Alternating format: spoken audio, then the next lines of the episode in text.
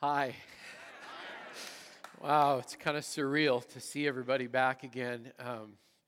I've cried a lot this weekend, and I'm going to continue to do that. If you're new around here, that's normal for me. So it's incredible to be home. We've been gone for about 3 months or so, and just resting and doing some things as a family. And I can honestly say we have missed being with our spiritual family. And it's awesome just to come back and see everybody again. And we're going to go on a little bit of a journey over the next little while. I'm going to tell you some of the stuff that we were up to while we were gone. And I'm going to do my best to try and keep some of that emotional stuff at least in a normal range, because I've cried a lot of tears and I'm almost out of voice already, and I got 2 more services to go. So if you grab your Bible, we're going to be in 1 Kings chapter 19 for a little bit.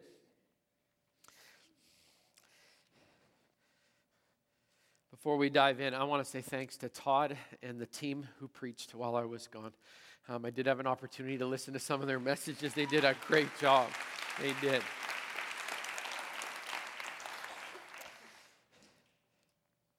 You'd think that the prophet Elijah would just be flying high because he had such an amazing string of spiritual victories, mountaintops. The Bible tells us that Elijah shows up and some really cool stuff begins happening. I mean, he's appointed by God and he ends up out in the wilderness, and God feeds him by using birds, which is a miracle because I've never seen a bird share food in my life. And then he has an opportunity where there's a national famine, and God takes him and puts him with a family and gives him a little jar of oil that allows him to be able to survive as they make bread with and the oil just keeps refilling over and over and over again. And then it culminates with this amazing conflict that happens on the top of Mount Carmel when Elijah takes on 450 prophets of Baal, and God shows up Texas barbecue style, and it's just an amazing victory. You'd think after that track record of faithfulness that the prophet Elijah would never question the faithfulness of God, that he'd never get tired, that he'd never wonder about his calling, that he would never ask any difficult questions. And yet in 1 Kings chapter 19, we find him doing exactly that. Within 24 hours of what happened on the top of Mount Carmel, because of one person and one threat, he ends up running for his life. We pick up the story, 1 Kings chapter 19, verse 3. Elijah was afraid and ran for his life. And when he came to Beersheba in Judah, he left his servant there while he went a day's journey into the desert. Came to a broom tree, sat down under it, and prayed that he might die. Maybe you've prayed something like this before. I've had enough, Lord, he said. Take my life, I'm no better than my ancestors. Then he lay under the tree and fell asleep. Have you ever been in a moment when, no matter what has happened in your past, you still look at the moment that you're in as heartbreaking, and you just say, God, I'm done. Done. All at once an angel touched him and said, get up and eat. And he looked around, and there was by his head a cake of bread baked over hot coals and a jar of water. And he ate and drank and then lay down again. Then the angel of the Lord came back a second time and touched him and said, get up and eat. I love these words. The journey is too much for you. You can't do it on your own, prophet. So he got up and ate and drank, and strengthened by that food, he traveled 40 days and 40 nights until he reached Horeb, the mountain of God. I love that even though he's in an unbelievably difficult period, he's heading towards God and not away. I love the fact that God knows that we have limits. And then when we feel like we can't take another step, God shows up. I love the fact that God shows up to the prophet, and this is his answer. Eat a snack and take a nap. Twice this afternoon, in the name of Jesus, eat a snack and take a nap. It's biblical. Then he went into a cave and spent the night, and the word of the Lord came to him. What are you doing here, Elijah? He replied, I've been very zealous for the Lord God Almighty. The Israelites rejected your covenant, broke down your altars, and put your prophets to death with the sword. And I'm the only one left, and now they're trying to kill me too. Sounds like desperation. The Lord said, go out and stand on the mountain in the presence of the Lord, for the Lord is about to pass by. And there was a great and powerful wind, and the mountains tore apart and shattered the rocks before the Lord. But the Lord was not in the wind. After the wind, there was an earthquake, but the Lord was not in the earthquake. After the earthquake came a fire, but the Lord was not in the fire. And after the fire came a gentle whisper. When Elijah heard it, he pulled his cloak over his face and went out and stood in the mouth of the cave. And then the voice said, "What are you doing here, Elijah?" "I've been very zealous for the Lord Almighty. The Israelites rejected your covenant, broke down your altars, and put the prophets to death with the sword, and I'm the only one left, and now they're trying to kill me too." We'll unpack that next week. 2 questions, same answer. Then the Lord said to him, "Prophet, go back the way you came." We'll probably get to that in week 4 or week 6 or week 13. I don't know yet. When I went on my sabbatical, the elders said, "We really don't want you to come back with the 10 commandments. Just rest." So I tried to be obedient to that, which means I started working on some of this stuff on Monday when I came back. And I read that story in the first week of my sabbatical. It's the story of a tired prophet. Today I'm not so much going to preach as tell you the story of a tired pastor. I read this story and I entered into it with Elijah because when I left, I was really tired. Last night, people kept coming up saying, "You look really good." My question is, did I look that bad when I left? They're like, "You kind of seem refreshed. You seem alive. There's not as many lines around your eyes." I mean, I'm like, okay. Thanks for giving me a little time just to reflect. I appreciate it. You have no idea how much I'm grateful. When I began my sabbatical, I pictured just kind of this blissful season of rest. I just wanted to sit on my back deck and drink sweet tea and read my Bible and love my wife. I wanted to wake up for 12 weekends in a row and gather my son and my daughter and say, "What do you guys want to do today?" Because I don't have an agenda. There's nothing driving me to have to go and preach somewhere. Just, what do you want to do? You want to play? Do you want to go to church? You want to hang out? What do you want to do? I pictured it as just this time of blissful rest when I'd be able to just kind of just allow the compassion fatigue to just kind of roll off of my shoulders. That's how I pictured it, but that's not how it was, especially the month of May. I mean, if I could just be honest with you, May was awful. If it could go wrong, it did go wrong. If it could break down, it did break down. All of a sudden, we're wrapped in the middle of emotional stress and financial stress and family stuff going on. I mean, and it's just attacking on every single level. My wife has Bietti's crystalline dystrophy. It's a degenerative eye disease. And for some reason, something just kind of kicked in during our first season of sabbatical, and Laurel was not losing sight, not every week or every month. She was losing it like every day. She'd wake up in the morning and she would see less than she had the day before, and it was scary and it was hard, and we were crying out to God as much as we could. I mean, the beautiful part of it was this. I got to serve my wife in the same way that she has served me for almost 25 years. I got to be her soft place to land. I got to be the one to say, "I don't know how it's going to work out, but it's going to be okay." I got to love her, love on her. Gentlemen, there is no higher honor than loving the bride that Jesus gave you. It was unbelievably hard, but I'll tell you, sometimes I wouldn't change a thing. And so in the middle of this storm, it was hard, but it was unbelievably good. And in the midst of that, I'm struggling with the fact I had 2 goals for my sabbatical. I wanted to get some rest. I really, really did. And I wanted to hear God more than anything. I didn't want to hear about God anymore. I just wanted to hear God talk to me. I kept running into people, and as we would have spiritual conversations, even though I was on a break, we wouldn't talk church, we'd talk spiritual stuff. And sometimes they would just say, "You know what, I just don't feel like I ever hear God. I want to so desperately." Sometimes I think I do, but I mean, I want that audible voice experience. That's what I'm looking for. And I think we all want that at some level. We just want God to talk to us. Just give us some direction. Encourage us. Just say, take that job or don't take that job. Do this or don't do this. And date that person or don't date that person. We just want to hear Him. Just give us some direction. But sadly, so many of us don't experience that. And the conclusion that we come to wrongly is that God's not talking at all. We got to the end of May, and a couple from our church gave me a gift. They gave me a couple of nights at a little bed and breakfast on Orcas Island. And I'd read the story of Elijah, and I thought, well, if the prophet heads for the wilderness to try and figure out what's going on, maybe I should too. So I went to the wilderness of the San Juan Islands. Oh, poor me, right? You know? And I go out to Orcas Island, and they said the bed and breakfast was like right by the ferry terminal. You could walk to it. So I walked on the ferry, and I took a little bag of stuff and my Bible, and that was it. And basically, what I told God was this: I don't know why you're not talking to me right now. I'm struggling. I'm supposed to be resting. I'm supposed to be taking a nap. I need a nap and a snack. That's what I need really, really bad. But I'm going to go to Orcas Island, and I'm not going to eat. I'm going to fast. I'm going to read my Bible. I'm going to sit there until you talk to me. So I showed up. Nobody told me that when you get off the ferry at Orcas Island, that all of civilization is on the other side of the island. It's just this little spot, right? So I'm at this little B&B all by myself. And I'm there to hear God. I spend the whole first day. I read the book of Isaiah twice. I fasted.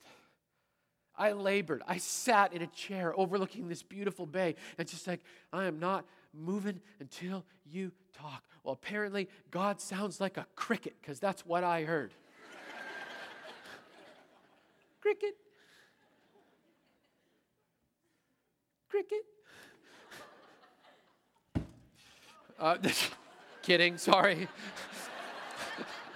I couldn't even find him, so it's all right. I did everything I could to hear God, and I heard nothing. Nothing. Maybe you've been there, just silence. I got mad. I went for a walk. There was nowhere to walk to, but I went for a walk.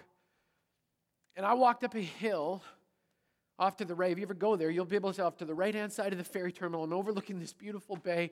And this is what came out of my mature biblical mouth. God, I don't get it. And I'm lonely. And I can't figure out why you don't answer my prayer. My wife's struggling. It feels like my kids are struggling. I don't know what to do. I feel like you've completely forgotten my name. I said that. I feel like you've forgotten my name. I turned around, and this is what was directly behind me. I took a picture of it.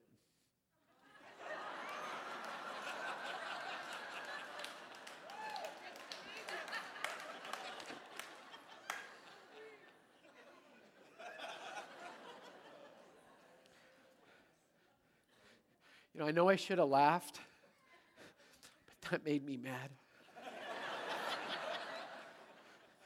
I'm like, I'm out here trying to hold on to my soul, and you're playing games, really? I went back to my room, crawled into bed, pulled the covers over my head, slept for a little while, and when I woke up, I watched Maury Povich on purpose to make a point.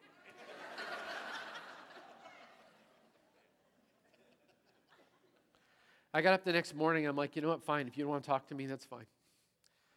I found out there was a little bike rental place right up behind one of the stores. So I rented a bike, and I started heading to the other side of the island because I'm like, I'm going to go find a movie theater or something. God's not talking. I'm not listening. So I drove, and it was hot. It's 9.5 miles from the ferry terminal to East Sound on the far side of the island.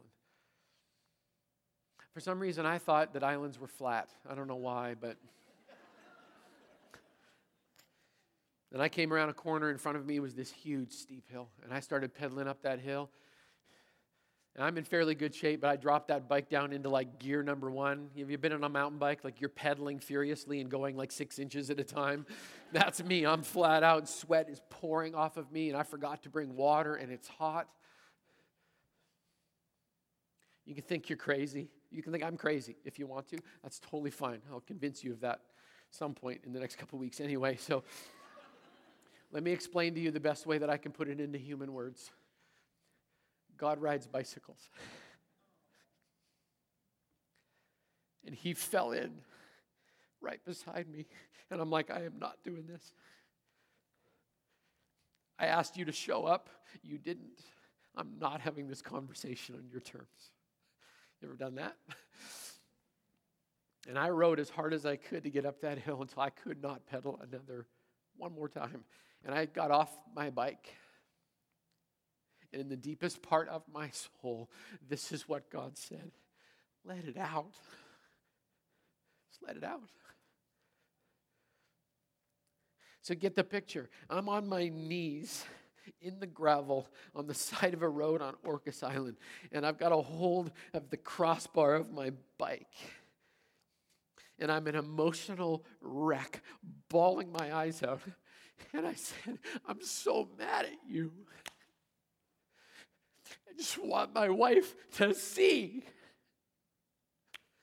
I don't want her to struggle in the darkness anymore. I just want her to see the faces of our kids clearly.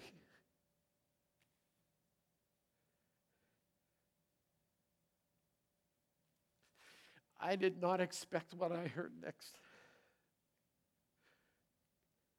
God said, Grant, I want the same for my bride too.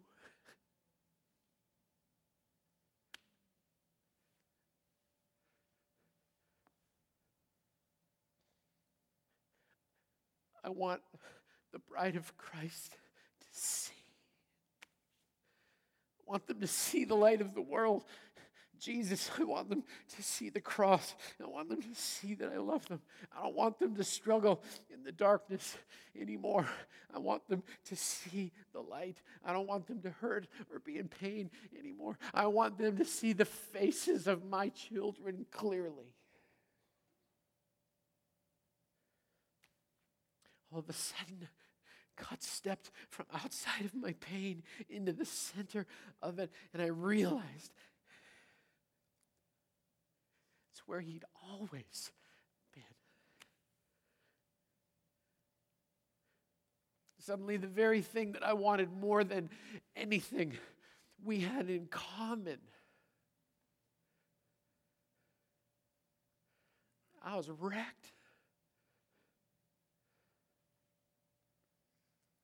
Can I tell you why I came back? I came back because to not do what God has now asked me to do would be outright disobedience.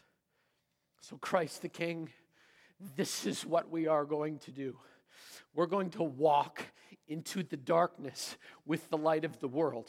And we're not going to back down or back up or back off until the light permeates every single dark corner in this county. I'll do it myself if I have to, but I'm inviting you to join in with Jesus on His mission to go to the places where everybody might be afraid to go. And this is what we're going to do. We're going to take the light of the world with us. We're going to shine it everywhere. We're not going to envelop people in religious jargon and slide furniture in front of them in the midst of dark rooms that they have no orientation for. Instead, we're just going to shine light everywhere. We're going to stand in front of pits, and we're going to tell people, don't fall in this one. I've already been there. There's nothing there. The devil's going to lie to you, and you're going to slip into that. He's going to promise you you're going to feel better at the bottom of the pit, but I promise you there's nothing down there but sin. We're going to work together to shine the light of Jesus. We're going to show the faces of God's kid as clearly as we possibly can. We've not even yet begun to do what God has called us to do. Let me ask you a theological question.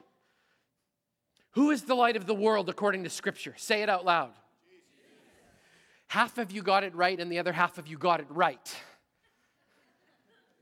Jesus said, I'm the light of the world, but in another verse, He said, you are the light of the world, which means we are the light, taking His light as the standard of the cross, and we're going to plant it right dead center in the middle of the darkness and let it shine everywhere. Those are my marching orders. Are you with me? Yeah. That's my question.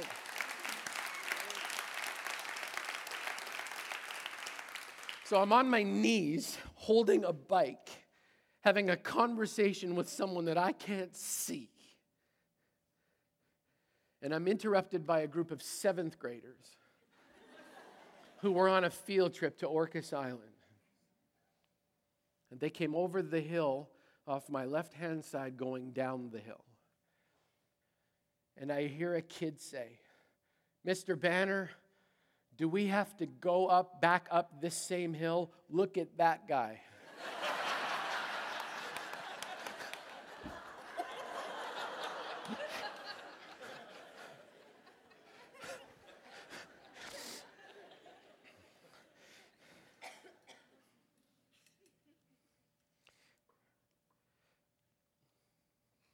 God has never spoken that directly to me before. In fact, honestly, the way God's spoken to me in the past has caused a lot of frustration. In fact, sometimes it felt like God was talking to everybody else but me. Maybe you've been there. The goal of August is not to get you to hear an audible voice. The goal is for all of us as the children of God to open up our hearts and hear how God is speaking however he chooses to speak. Maybe we better start there with that conviction. It's in your outline. If I want to hear God's voice, I must begin with the conviction that God wants to speak and is speaking. And believe it or not, whether you've experienced it or not, the truth of the Bible is that God says that he wants to speak and he is speaking to his children. I'm going to give you a small list today. It's not an exhaustive list. In fact, it's just the beginning. I'm just going to try and whet our appetite. Scripture actually describes over 30 different ways that God communicates to his kids.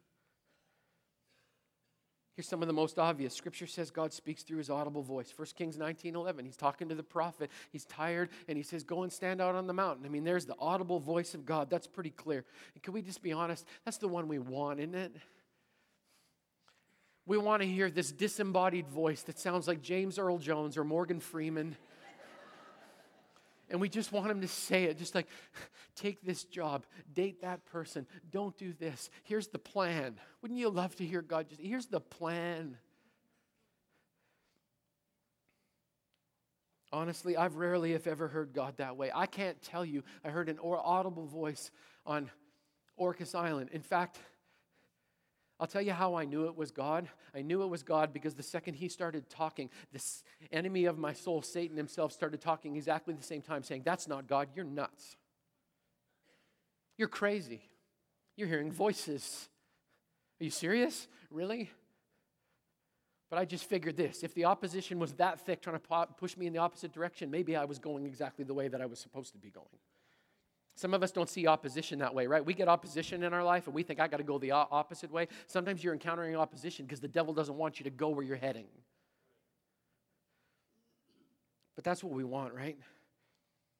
My question is this. Are you so focused on hearing the audible voice of God that you've disregarded all of the other creative ways that God wants to talk to you?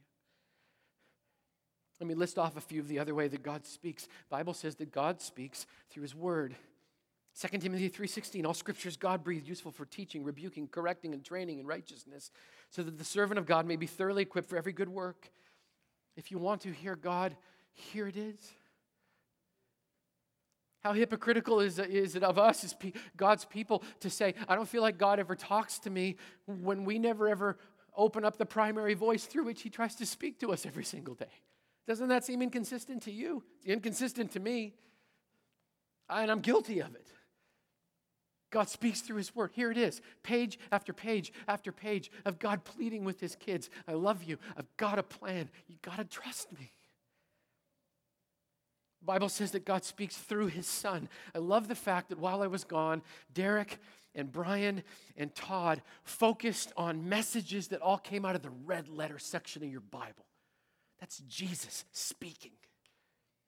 Hebrews chapter 1, verses 1 and 2. In the past, God spoke to our ancestors through the prophets at many times and in various ways. Do you see the creativity there? All different kinds of times and all different kinds of ways. But in these last days, he's spoken to us by his son. When Jesus speaks, that's God speaking. When we read the Gospels and we see what Jesus taught, that's God speaking. And it's my conviction, it's more relevant today than it's ever been before. God's so creative in his communication. He may do it different. He may speak to Julie and Bob in a very different way than he speaks to Grant. He may speak differently to Dale and Diana. God is unbelievably creative. My question is, are we so focused on hearing it one way that we've disregarded all of the other ways God may be trying to get our attention? Scripture says he speaks through his spirit. This verse from John, if you love me, keep my commands. And I'll ask the Father, and he'll give you another advocate to help you and to be with you forever, the Spirit of truth. We welcome the Holy Spirit into the room every single week because we want him to speak to us. He speaks in conviction. He speaks in encouragement. He speaks in help. He speaks in hope. The Holy Spirit is continuously speaking. The question for us is, are we actually listening? The Bible says that God speaks through his creation. Romans 1:20, for since the creation of the world, God's invisible qualities, his eternal power and divine nature have been clearly seen, being understood from what's been made, so that people are without excuse. Do you know that the past 40-some days of 75-degree-plus weather is a gift and testimony to just how much God loves His children in Whatcom County. Do you understand that sometimes we diminish that stuff? But the reality is this. I woke up the other morning to the sound of rain. Rain. And I could hear, it was as if God was chuckling in heaven saying, "Oh, my people in Whatcom County, I see your brown lawns. And now as the God of the universe, I'm going to give them a drink. We're not the only one that gets to have a snack and take a nap, right? Here it is for your lawn." And it's out of goodness, it's out of graciousness that we even stop to pause and think that that was God's gift, that it was a picture of this beautiful grace of God that just rains down on our life when we have no deserving thing inside of us. It's just a beautiful, wonderful, good gift. The Bible says the heavens declare the glory of God. Do we actually have a moment when we hear God in the smallest of things? While I was on my break, I was challenged to slow my life down so much that I could savor every single moment. I'd get up in the morning and have a cup of coffee. And I would hear the whisper of God as He said, "Do you understand what it took to create this beautiful moment of enjoyment on the other side of the world in a completely different place? I grew up a plant that put off a bean, and then I brought a person to pick the bean, and then they took it and they dried it and they roasted it and they shipped it all the way to Whatcom County, and they put it in a little brown paper bag, and you got to go to a store and purchase it from somebody that put it in your hands, and now you've put it in your coffee maker, combining it with water that God made, and all of that was done so that you could take a sip and say, 'Oh, that's good.'"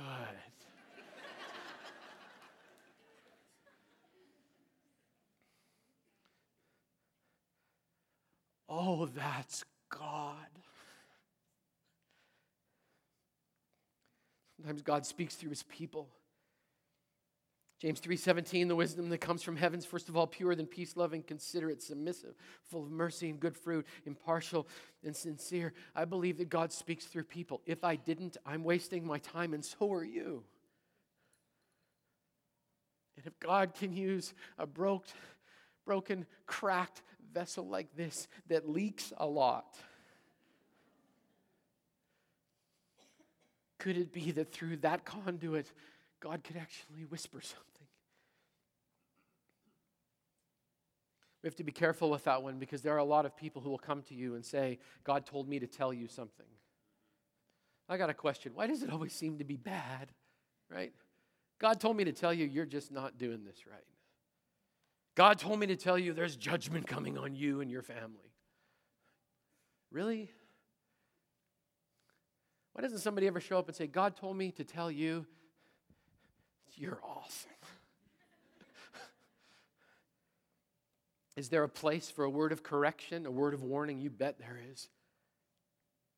But every word that comes from God through a person is supposed to exhibit these elements that James laid out. It's to be peace-loving, considerate, submissive. You know what that means? I love when the people of Christ the King get a word from the Lord and they bring it like this.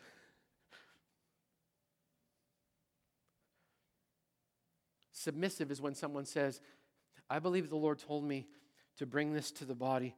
I'm just going to submit it to you, and I'm going to ask you to pray over it. And if it is, awesome. And if it turns out to be the burrito that I had last night at 11:30, please forgive me." Submissive, full of mercy, good fruit, impartial. And I love that last word. It's always to be sincere. Not contrived, sincere. God speaks to us through prayer, Romans 8. In the same way the Spirit helps us in our weakness. We don't know what we have to pray for, but the Spirit Himself intercedes for us through wordless groans. And He who searches our hearts knows the mind of the Spirit, because the Spirit intercedes for God's people in accordance with the will of God. Sometimes God will speak to us when we're in a posture of prayer. You see, prayer is to be a conversation, which means we're supposed to spend some time talking and some time listening. The Bible says sometimes He'll speak through worship. If you need an example of how worship can direct an entire nation, please go home and read 2 Chronicles 20. You'll love the story. That's why we worship at the beginning and the end of all of our services. It's because we want God to speak to us while we're speaking to Him. And finally, God speaks through life. Sometimes God's teaching us in the midst of the decisions that we make and the moves that we make, all the while pleading. Proverbs 3, trust in the Lord with all your heart and lean not on your own understanding. In all your ways submit to Him. He'll make your path straight. I love Proverbs 16:9. In their hearts, humans plan their course, but the Lord establishes their steps. In the coming weeks, we're going to spend a lot of time with Elijah, because Elijah, through his lifetime, hears God in various ways and at various times, and it's a beautiful thing. And we're going to find out that God speaks in other ways. In fact, I just put a little list in there. We're going to learn how God speaks through dreams and visions and pain and intellect and memories and prophecy. God's just very creative.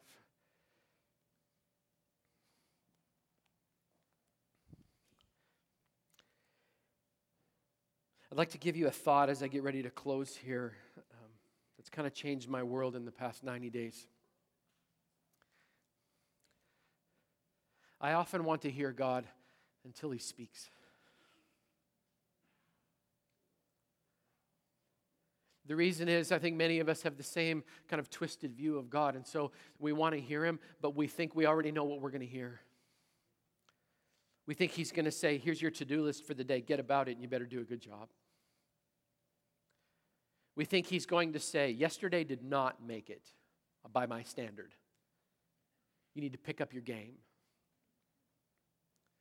We think we're going to hear, in order to follow Jesus, you're going to have to go to the other side of the world in a dung hut with a satellite on top of it and spend the rest of your life trying to figure out how to preach about Jesus while there's a yak in your front yard. We just assume that everything that God is going to say is somehow going to mess up our world. I began a discipline during my sabbatical, where I would wake up in the morning and the first words out of my mouth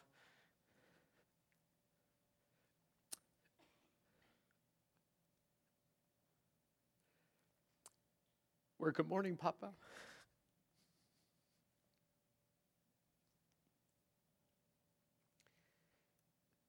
I will tell you what I heard this morning when I said that.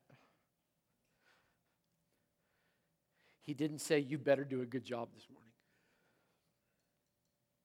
He didn't say, you better get your emotions under control, Grant, because you cry too much. He said, good morning, son. It's going to be a good day.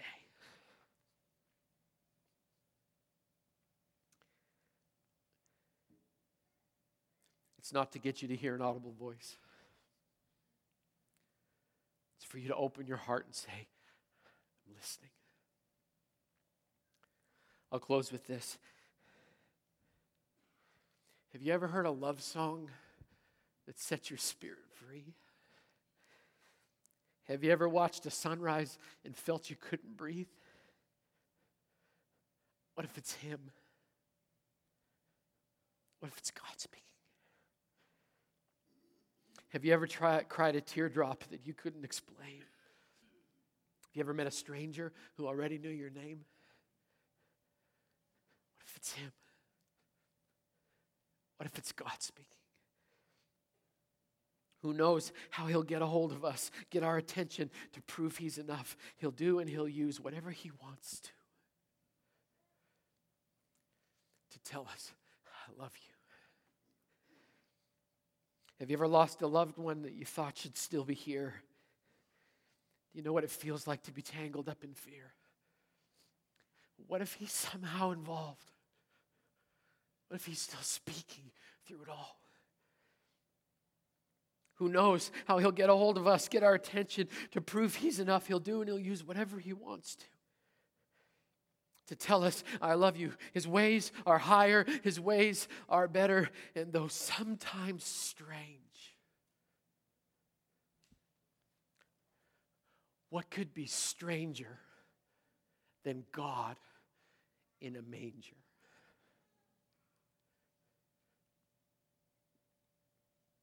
What if it's him? What if it's God speaking?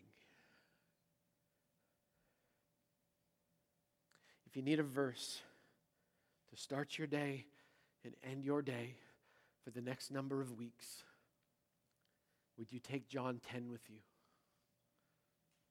My sheep listen to my voice. I know them, and they follow me.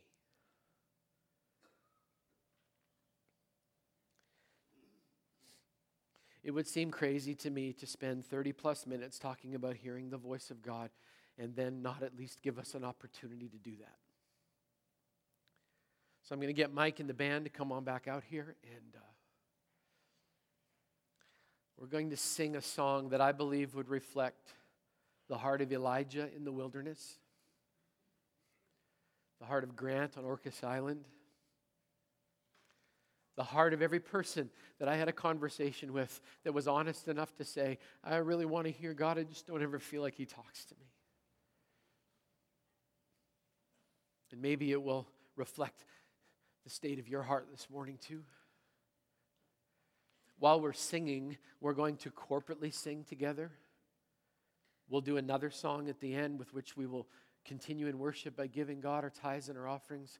But while we sing this song, can I encourage you to stop giving a rip about what anybody else thinks in the room for the next couple of minutes?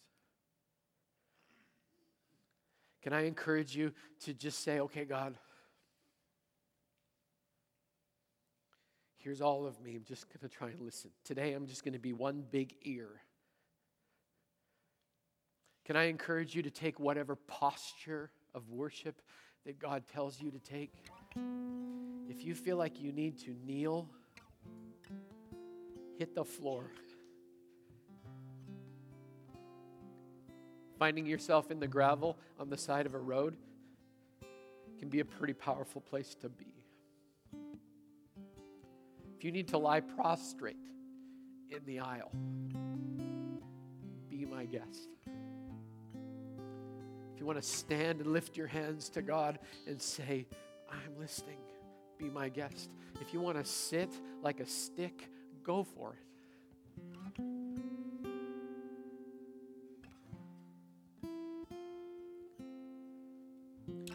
Let's just allow God to speak right now.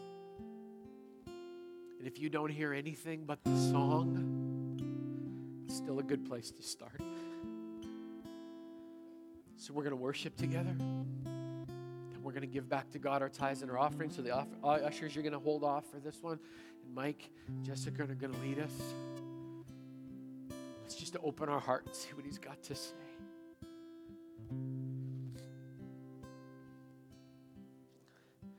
Really good to be home. Glad to see you. And